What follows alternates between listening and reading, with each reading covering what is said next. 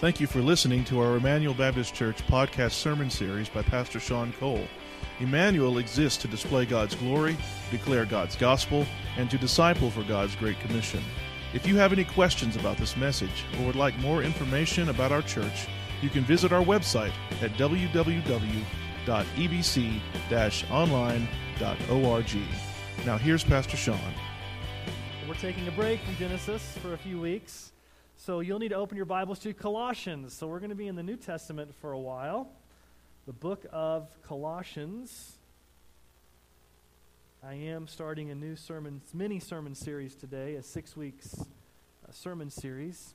We're going to pick up the book of Genesis in September, but I thought it would be important for us to, to take a break and hit the pause button and, and, and look at some things that I think are pertinent in the life of our church and in, in your life as a Christian this morning.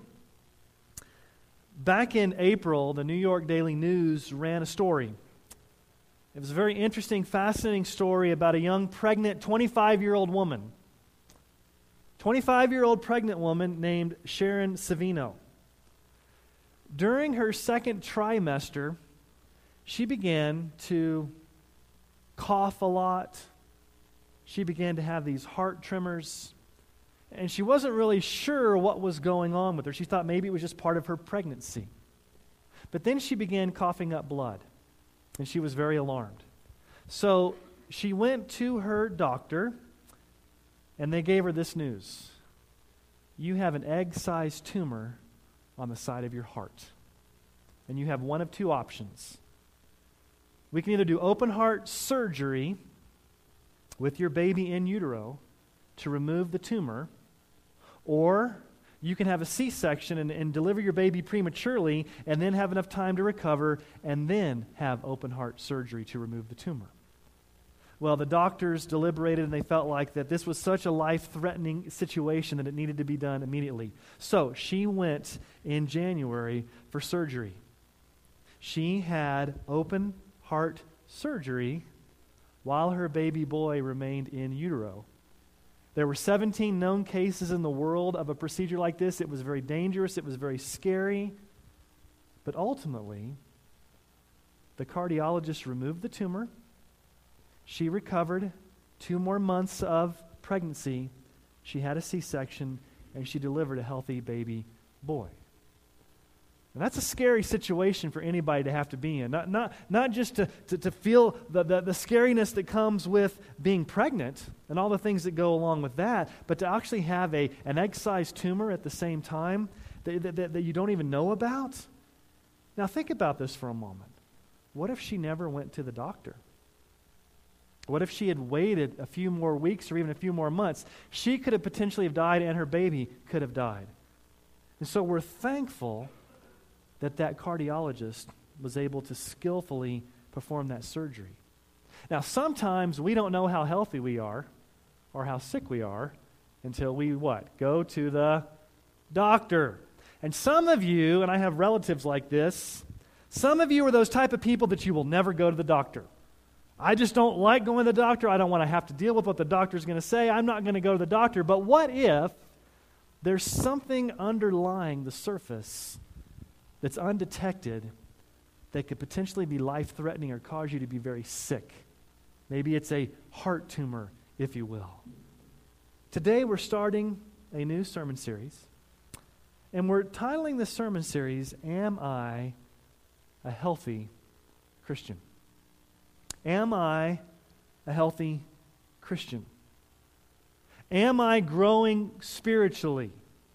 Have I stagnated in my growth as a Christian? Is there some spiritual condition underlying the surface of my life? Maybe there's a spiritual heart, heart tumor, if you will, that's deadly, that's going to potentially destroy my walk with Christ. Am I a healthy Christian? As your pastor, I have a key responsibility in your spiritual growth. God has called me to be your pastor. God has called me to teach you, to lead you, to love you, to disciple you. And just like your physical doctor is very concerned with your, your physical health, your medical doctor, I, as your pastor, am very concerned about your spiritual health. because I love you as my flock. I'm concerned about your relationship with Christ, and I just believe that we as Christians need to be healthy. So this morning, I want us just to think about over the next six, six weeks what is a healthy Christian?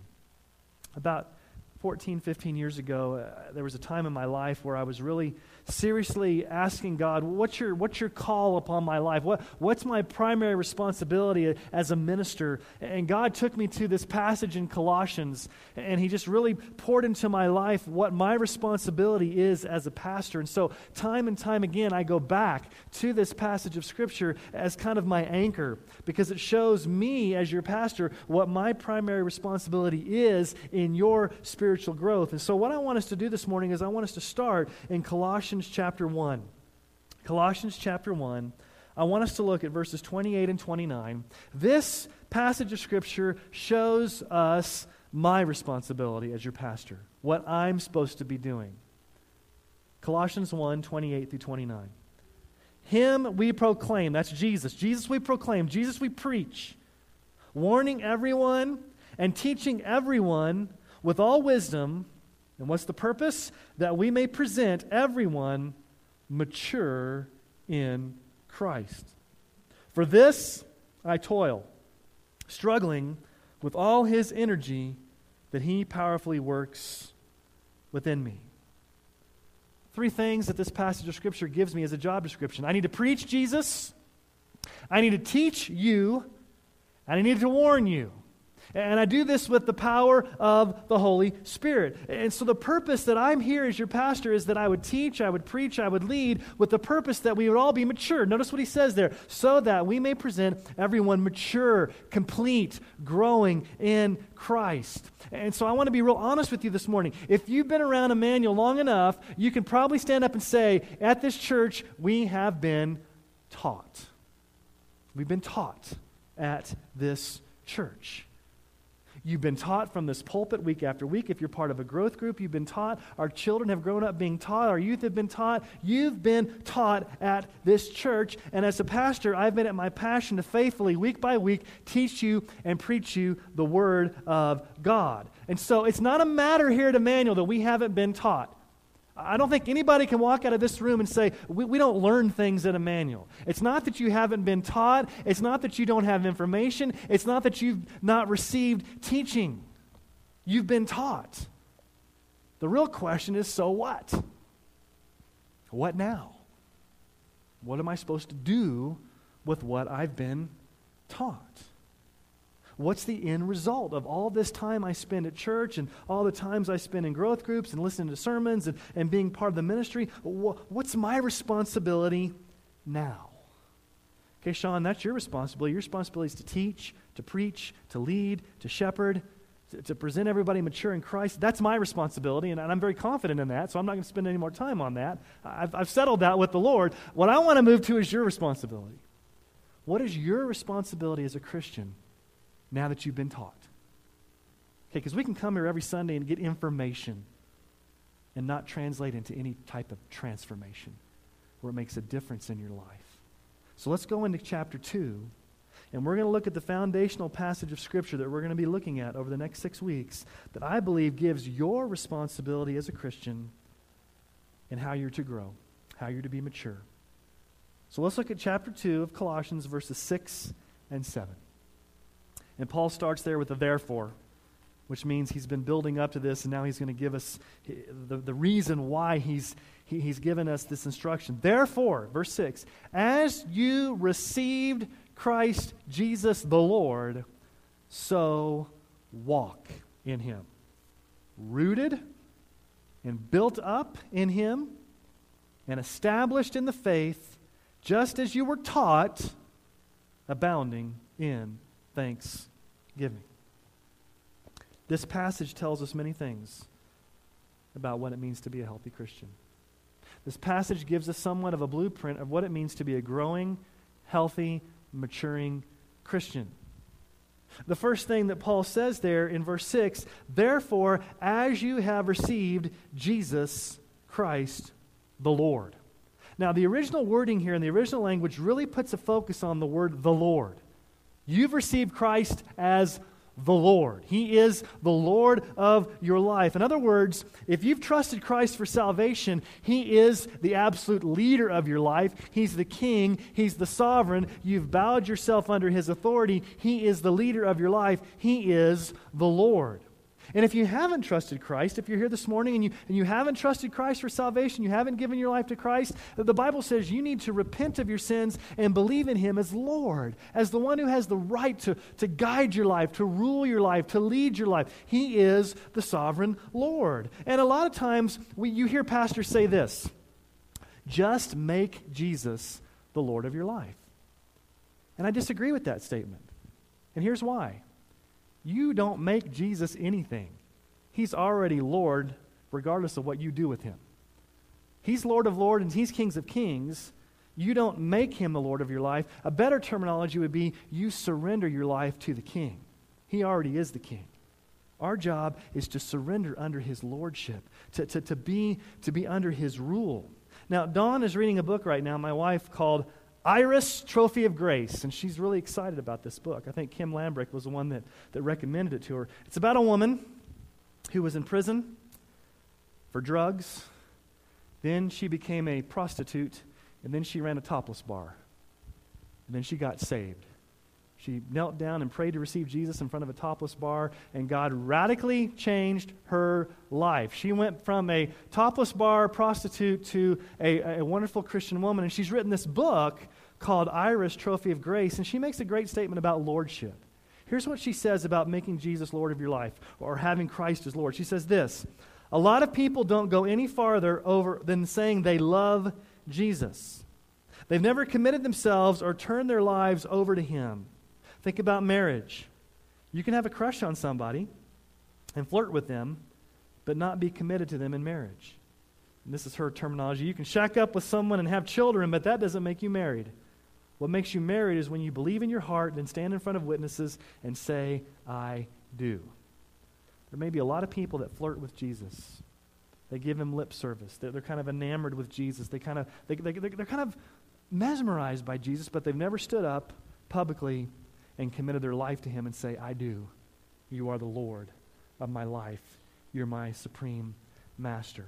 So here's the question if you're a Christian here this morning, if Jesus Christ is your Lord, and if you're a Christian, He is, then how do you relate to the Lord of your life? How will you submit and surrender yourself to His Lordship in being a growing Christian?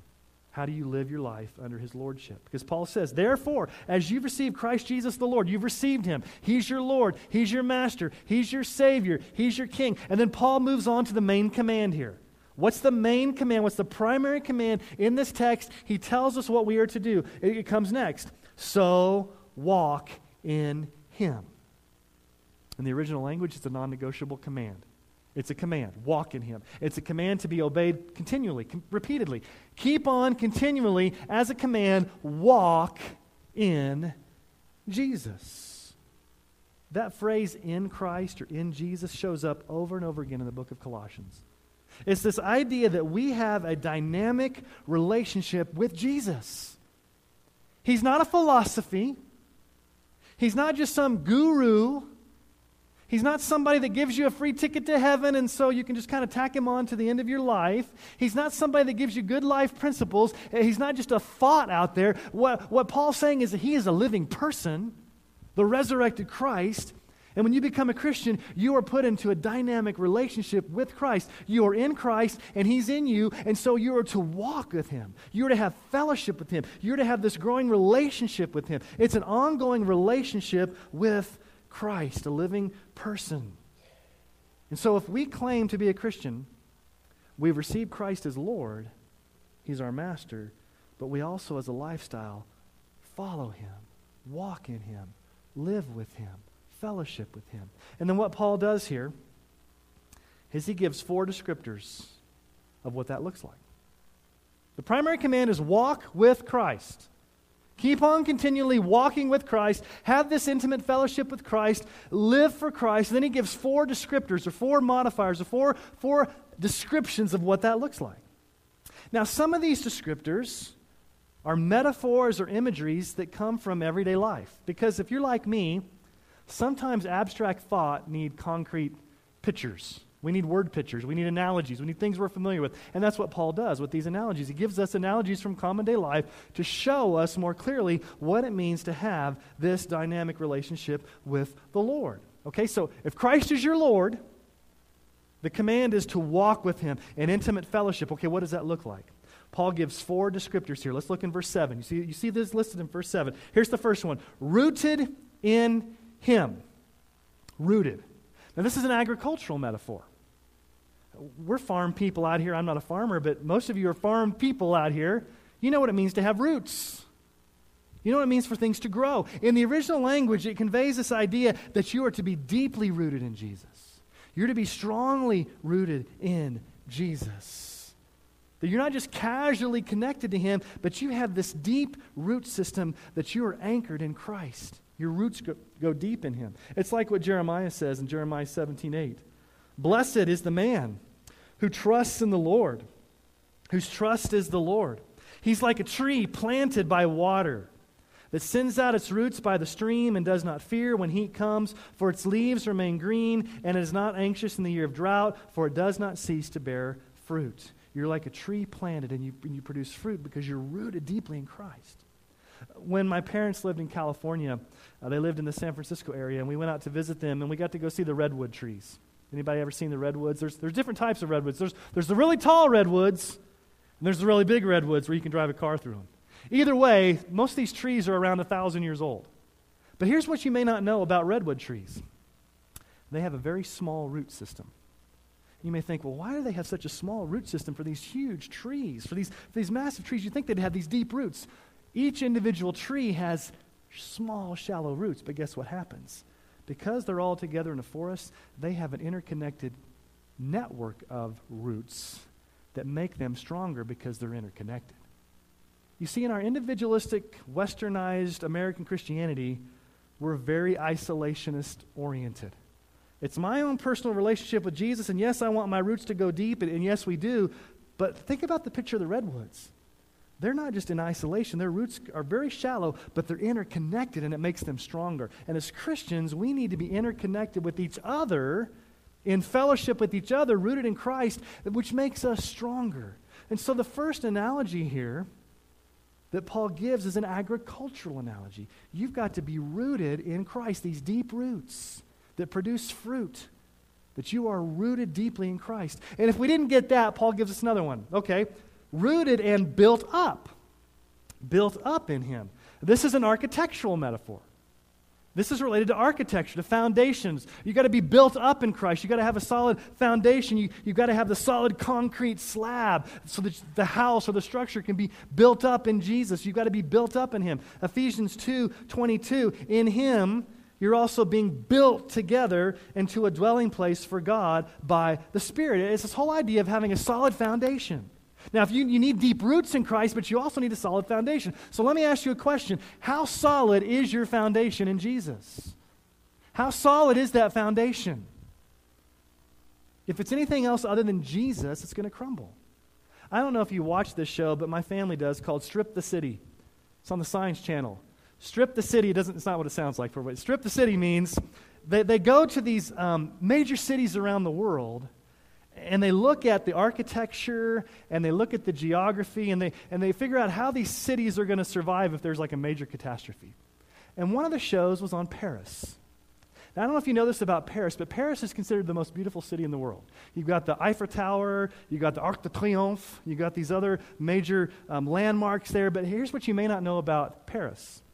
Back in the Middle Ages, when they were building all the cathedrals, they went underground and started quarrying out all of the limestone to build the cathedrals. So there's these huge holes in the foundation under Paris that's made of sandstone. So geologists and city planners are very afraid that Paris could sink at any moment now. And so they've gone into these underground subways and tried to reinforce them. And so basically, the most beautiful city in the world is on a foundation that could sink. Now, think about that for a moment. You can look very pretty on the outside. You can look like you have it all together on the outside. You can look pretty mature on the outside. But if your foundation, like Paris, is on sinking sand, it could all come crashing down. So the question you've got to ask is Is my foundation built on Jesus? Am I deeply rooted in Jesus? Agricultural metaphor. Is my foundation upon Jesus? Now, what's the third metaphor he uses? This you may not catch as much. It's, from the business world. Rooted and built in him and established in the faith. Established. Established in the faith. This is really uh, basically a marketplace or a financial term. Back in that day, when you would go buy property or you'd go buy a house, they would give you a title deed. When there was transfer of property, you would receive a title deed. You would, you would buy the house and they would give you a title deed. That's what this word means. It really means that you've bought into what Jesus is all about. And he's bought you with his blood. We've been established. Notice what it says established in what? The faith. Not just any faith, the faith. As Jude says, Jude 1 3, Beloved, although I was very eager to write to you about our common salvation, I found it necessary to write appealing to you to contend for the faith that was once for all delivered to the saints. Now, the first two metaphors, the agricultural metaphor and the building metaphor, that really relates to how we relate to Christ as a person. The third metaphor is more about how we relate to his teaching. Do we have a solid foundation? Have we bought in, if you will? Have we, have we totally embraced the faith? Are we strong in our theology? Are we strong in our teaching? Are, are we strong in the faith? So, are we deeply rooted in Christ? Are we built on the foundation of Christ? And have we totally bought into his teaching? Now, the fourth thing Paul says is really an outflow. Think about it just logically for a moment. If Christ is your Lord, and you're walking with Him, and you're rooted in Him, and you're built on the foundation of Him, and you're established and you, and you believe His teaching, you, you, you subscribe to the faith, what should it produce? Paul says right there, just as you were taught, abounding in thanksgiving. Abounding in thanksgiving. It's a strong word that, that you're super abounding in thanksgiving. You're a thankful person. You're a joyful person. You're, you're a thankful person. Okay, so Paul here gives us a picture of what a maturing Christian looks like. You have Christ as the Lord of your life, and you've submitted yourself to Him as your Lord. And you have this intimate, dynamic walk with Him where you're walking with Him. And what does that look like? You're rooted deeply into Him. You're built on the foundation of Him. You're believing the faith wholeheartedly, and you're overflowing in joy and thankfulness. You're a thankful person. That's what a healthy Christian looks like. So at this point, you may be asking me a very important question. Okay, Sean, that sounds all fine and good. I see it there on paper, but how do I get there? How does this happen for me? How do I make this happen? What, do I need to do to be planted and to be rooted and to be walking with? How do I do this? What, what, do I need to do to have this dynamic relationship with Christ? Well, this comes to our first answer. Over the next six, six weeks, we're going to look at six marks or six characteristics of what a healthy Christian, Christian is, and here's the first one. This is the first answer. This is where we start. Okay, we're going to look at six of these, but here's the one for today. Here's the answer A healthy Christian is saturated in Scripture. And I've used that terminology very carefully because I believe that the word saturation conveys really what we're talking about here. You need to be saturated in the Scripture. Now, you may be thinking, now, what in the world does that mean? I'm going to go on and unpack that. But let me just say up front the only way for you to grow, the only way for you to get deeper in Christ, the only way to have a deeper walk with Christ is if, you, if you're in the Scriptures, if you're reading your Bible, if you're taking time to immerse yourself, to saturate yourself in this book. Go over to chapter 3 for a moment of Colossians. And look at verses 16 and 17 of Colossians chapter 3. And Paul makes a statement here about what the Word of God is supposed to be doing in our lives. Colossians 3 16 and 17. Paul says, Let the Word of Christ, what's the Word of Christ? The Bible. Let the Word of Christ, let the Scriptures do what? Dwell in you, live in you. How? Richly teaching and admonishing one another in all wisdom, singing psalms and hymns and spiritual songs with thankfulness in your hearts to God. And whatever you do in word or deed, do everything in the name of the Lord Jesus, giving thanks to God the Father through him. Paul says here, let the word of Christ keep on continually dwelling in you, living in you, taking up residence in you. Let the word of God soak in you. Now, what is scripture saturation for a moment? Think about northeastern Colorado for a moment. This summer we've gotten a lot of rain, haven't we? A little bit more rain than we've normally gotten. But I know in years past we've been really praying for rain. Now, what kind of rain do we want here? Do we want a hailstorm that destroys crops? No. Do we want like a 10 minute thunderstorm that comes down really hard and just kind of slides off the ground? What would you rather have? A slow, steady, dripping type of rain that has time to soak into the ground. That's the kind of rain we want. That's what Scripture saturation is. It's that slow, steady soaking of the Bible into our lives so that we can grow. I'm afraid that for a lot of people, a lot of Christians, the main diet they get of the Bible is what I preach on Sunday mornings. Or maybe a podcast or a radio program they pick up on the way to work. Or maybe a, just maybe a haphazard reading of a Bible verse here and there. If that's your main diet of the Bible, you're not going to grow.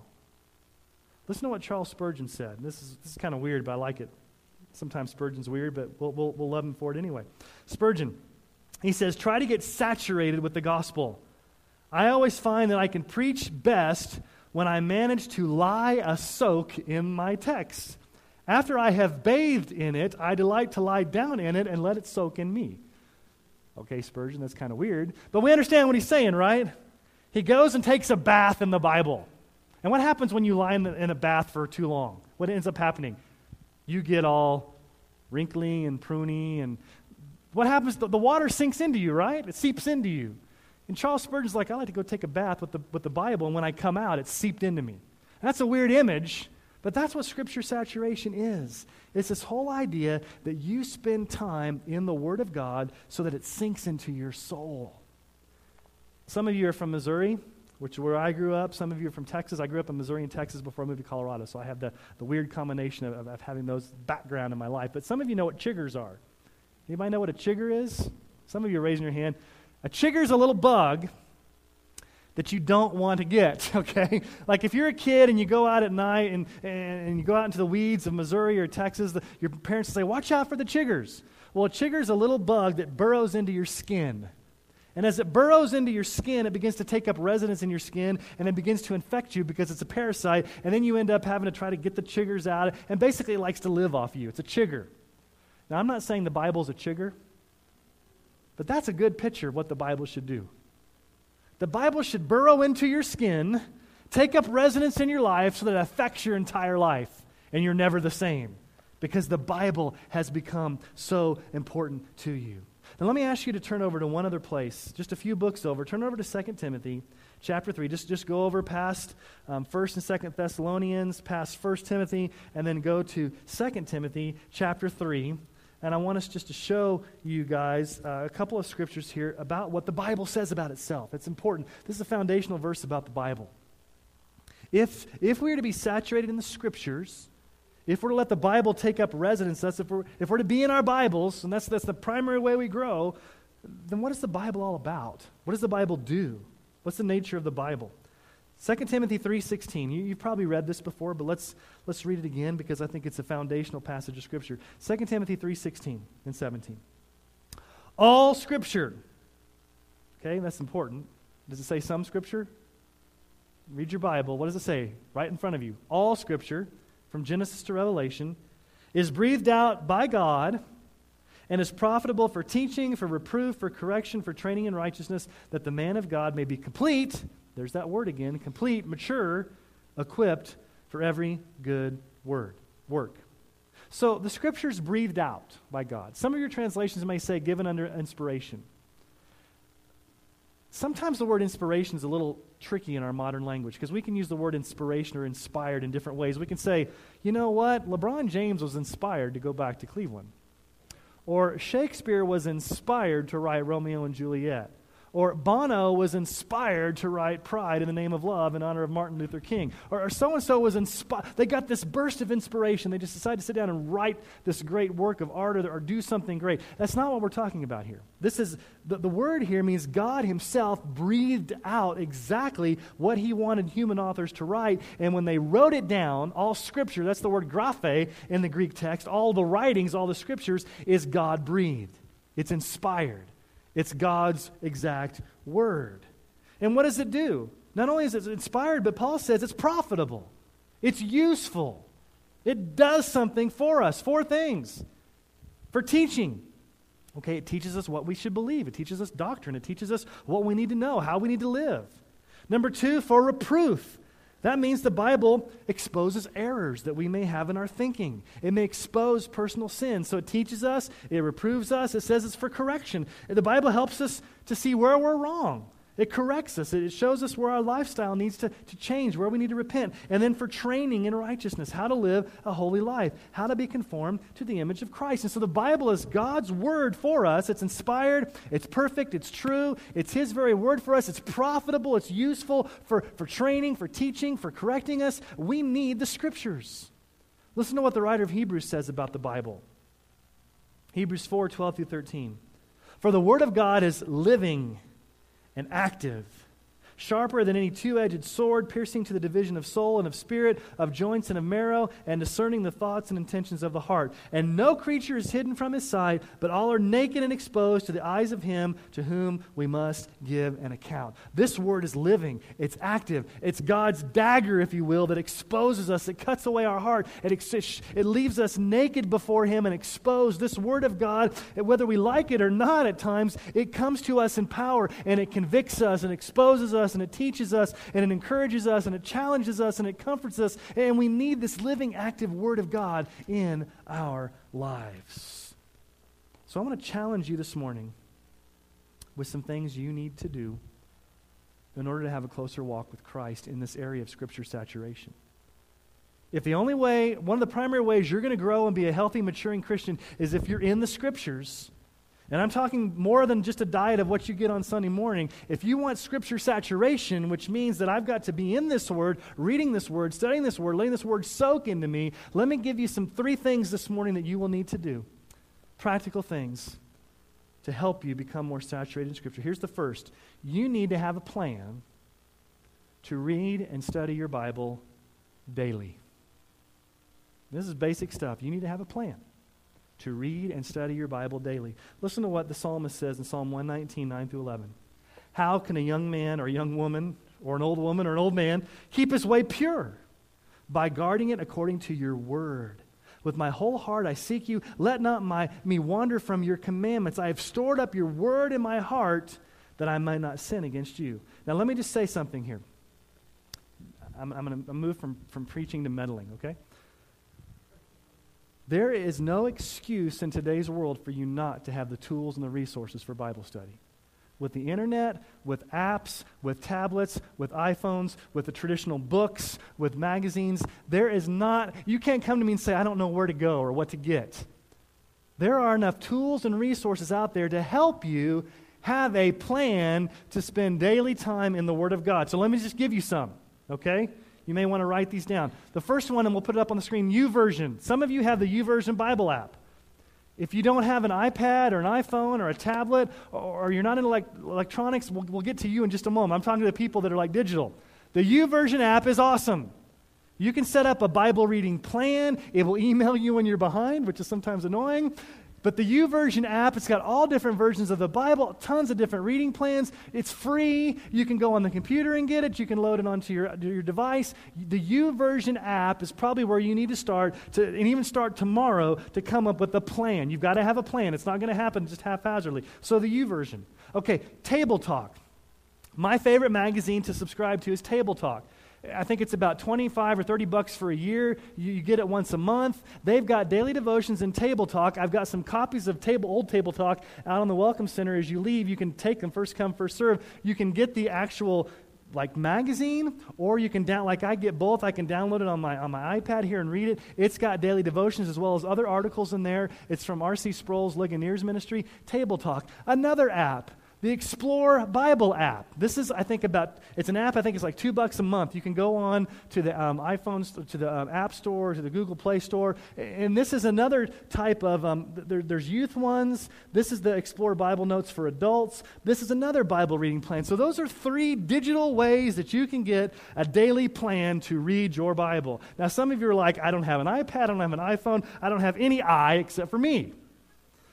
I use paper in books. Well, you're not going to be neglected this morning. Out on the Welcome Center table, we've made copies of the Navigator's Discipleship Journal Reading Plan.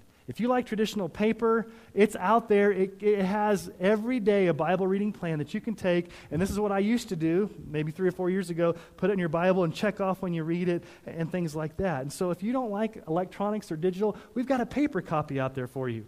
So there's no excuse for anybody to walk out here saying, I don't know where to start with the plan to read my Bible daily. The point is, you've got to make a plan and you've got to stick to the plan. And you've got to start it, I would say, today or tomorrow.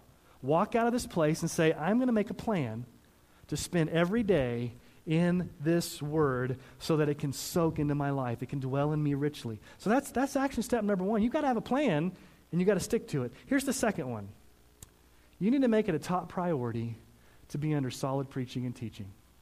It's got to be a top priority in your life. And that means if you're a member of Emmanuel Baptist Church, if you're a member, a covenant member here, that means that it's a non negotiable that it, it, unless you're on vacation or, or something and we understand issues, but you make it a priority to be here in church, to sit under the preaching and teaching of the Word. And I would take it a step further to say if you're a member of Emmanuel, you make it a point to be part of a growth group or a Sunday school class where you can grow and learn See, a lot of times it's hard to, sometimes we learn the Bible in isolation. And it's good to be in a group where you can, you can hear the, the Word of God preached solidly and taught solidly. Because think about it, there's a lot of wacky heresy out there. With the proliferation of the internet, I would say this be careful what you surf and be careful what you watch, especially up by like 360s on DirecTV. You know what I'm talking about like TBN and some of those other things. You got to be careful. I'm not saying everything on those stations is bad, but there's a lot of wacky stuff on the airwaves. Listen to what Paul says Ephesians 4 14 through 15. He says that we may no longer be children, tossed to and fro by the waves, and carried about by every wind of doctrine, by human cunning, by craftiness and deceitful schemes. Rather, speaking the truth in love, we are to grow up in every way to Him who is the head, into Christ. Now, I'm not saying anything special about me as your pastor. Okay, so don't, don't think I'm trying to draw attention, but I work really hard to make sure that what comes from this pulpit is solid teaching. And you need to be under solid preaching and teaching consistently. You need to be under the preaching of the word solidly. You need to be in, in, in, small groups and Bible studies where you can be under solid preaching and teaching. And make it a priority for your family to be under solid preaching and teaching. And be very careful what you expose yourself out to there in, in the internet. And I'm not saying that you should never listen to other pastors. I'm not saying that. You shouldn't listen to other speakers because I listen to other pastors. I listen to other speakers. You just got to be very discerning on who you listen to and what you buy in because you don't want to be one of those children Paul talks about that's tossed about on the waves and winds, and you're not solid. So make it a non negotiable in your life. So, number one, make a plan to read your Bible daily and study it. Whatever plan you choose, but make the plan and stick to it. Number two, make it a priority for you and your family to be under solid preaching and teaching consistently under the Word of God. And here's the third one you need to make a firm commitment that you will obey the Bible no matter what. Now, you may think that's a, that's a duh, Sean. Most evangelical Christians believe that this is God's word. Most evangelical Christians believe this is inspired. Most evangelical Christians believe this is the, the inerrant truth of God's word. But the issue is not whether we believe the Bible is God's word. The issue is are we going to live under its authority? Here's where a lot of Christians live they live above the authority of the Bible looking down upon it, saying, I'm going to pick and choose which parts of it I'm going to agree with and which parts I'm going to obey, and I'm the authority over the Bible. That's wrong. As Christians, we need to reverse it and say we live under the authority of the Bible. No matter what this says, we're going to adjust our lives to it because this is the truth and we're not the truth. We're not the authority. You cannot be a healthy, growing Christian unless you make a firm commitment to obey everything in this book. The Bible has a lot to say about marriage, finances, sex, how you use your language, how you use your time, how you use your resources, how you relate to your, to your family, how you relate to friends. The Bible has a lot to say about how you live everyday life, and you've got to make a commitment that you're going to obey all of it, no matter what. Now, here's why I put the word no matter what. Even when it's not popular, even when it's not politically correct, even when it's not culturally accepted, are you going to obey this word because it's God's word? When the culture or the media or the society calls you a bigot or calls you intolerant or calls you narrow minded or calls you whatever name else they can think of, are you going to listen to them or are you going to say, No, my authority is this word and I'm going to obey it no matter what? Because listen, there's going to come a day where in the near future, when you begin to obey this no matter what, you will be persecuted. You will be maligned if it hasn't happened already. But we've got to make a commitment now that we're going to obey this word no matter what. Listen to what Matthew 15, 8 through 9, what Jesus says. This people honors me with their lips, but their heart is far from me. In vain do they worship me, teaching the doctrines and commandments of men. A lot of Christians give lip service to the Bible, but is your heart there in obedience? God had this word through Jeremiah to the Old Testament people. In Jeremiah 2:19, he said, "Your evil will chastise you, and your apostasy will reprove you. Know and see that it is evil and bitter for you to forsake the Lord your God. The fear of me is not in you, declares the Lord God of hosts. You see, when you begin to forsake this word, when you begin to abandon this word, when you begin to say, you know what, there's parts of this I really don't agree with, I'm, I'm not going to adjust my life to it, I'm not going to obey, uh, this is not my authority. Basically, what you're saying is you don't fear God, and you're an authority over God, you know better than God, and that the culture knows better than God. And I'd much rather stand on the day of judgment before God and have Him say, Well done, good and faithful servant. You did not bow to the culture, than to bow to the culture here and make some major compromises on the day of judgment. So, three practical ways to grow in Scripture saturation. Number one, make a plan and stick to it. You, I can't do that for you. You've got to make the plan and stick to it. I've given you tools. If you need help or you, you need help from the church, we want to help you. Give you tools to, to, to make a, and, and don't just say, I'm going to do this next week, I'm going to do this next month. Start tomorrow. Even if the Bible reading plan starts in January, just start it on the day that's tomorrow. What's tomorrow? January, I mean, January, July 21st. Just start where it starts on July 21st and then, and then just start from there. There should be no excuse that you don't have the tools or the resources. And number two, make it a top priority to be under sound preaching and teaching and to be very discerning. And number three, make a commitment that you're going to obey this word no matter what. No matter what. Listen to how Jesus links scripture saturation with being an obedient disciple. In John 8, 31 through 32, I hope you notice Jesus' wordings and how, how it relates to this whole idea of letting the scripture dwell in you, let the scripture live in you. John 8, 31 through 32. So Jesus said to the Jews who had believed in him, if you abide in my what? Word. If you live in my word, if you're in my word, if you're soaking in my word, if you're studying my word, if you abide in my word, then what? You are truly my disciples. Now let's take the flip side of that. Are you truly a disciple if you don't abide in his word? And then notice what else Jesus says in verse 32. You will know the truth, and the truth will set you free. Do you want to be free this morning? Do you want to grow in Christ this morning? Do you want to be a maturing, growing Christian who has a dynamic walk with Christ? Do you want to be rooted in Jesus? Do you want to be on the foundation of Jesus? Do you want to be established in the faith? Do you want to be overgrowing in thankfulness? Do you want to do that? Well, Jesus says, here's the way you do it you abide in my word, you saturate yourself in my word. You dig into this word. You let this word dwell in you richly. You soak in this word. You saturate yourself in this word. You obey this word. And then what does Jesus say when you do that?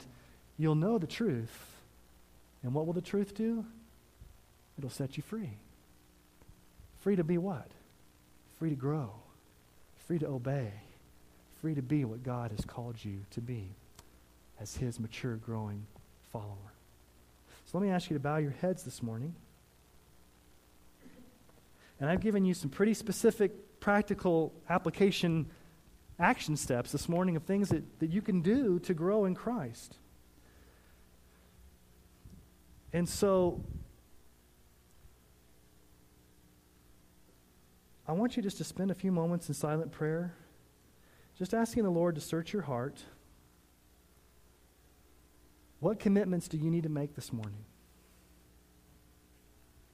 Going to grow you? How are you going to be obedient to His word, and, and how are you going to make a plan So just spend some time in prayer this morning, asking God to search your heart and give you the strength, give you the power, give you the grace to be able to do this. You, it's not pull yourself up by your bootstraps. This is by grace alone that God gives you, through the power of the Holy Spirit, the, the ability to do this. So ask Him to equip you and to encourage you this morning. You this morning, we're thankful that you've given us your word. It's an inspired word. All scripture from Genesis to Revelation is your word. It's perfect. It's a treasure of divine truth without any mixture of error at all. We love your word. We, we submit to your word. And so, Lord, as we leave this place this morning, we really pray that we're not just hearers of the word, but we're doers also. Lord, I pray that you give us strength to be able to make a plan to read. If we're not in that point in our lives where, where we're daily reading and studying your Bible, that we'd make a plan and we'd stick to it. And you give us the strength to be able to do that. And Lord, when times get tough and we don't, we, we, see the culture telling us that what we believe is arcane and outdated and, and intolerant, that we would just stick with what the Bible says because it's your word no matter what. And Lord, we'd be discerning and we would not um, be, be caught up in all the, the wave of heresy that's out in the world, but Lord, we'd be under solid preaching and teaching so that we can grow. That ultimately, Jesus would be saturated in Scripture.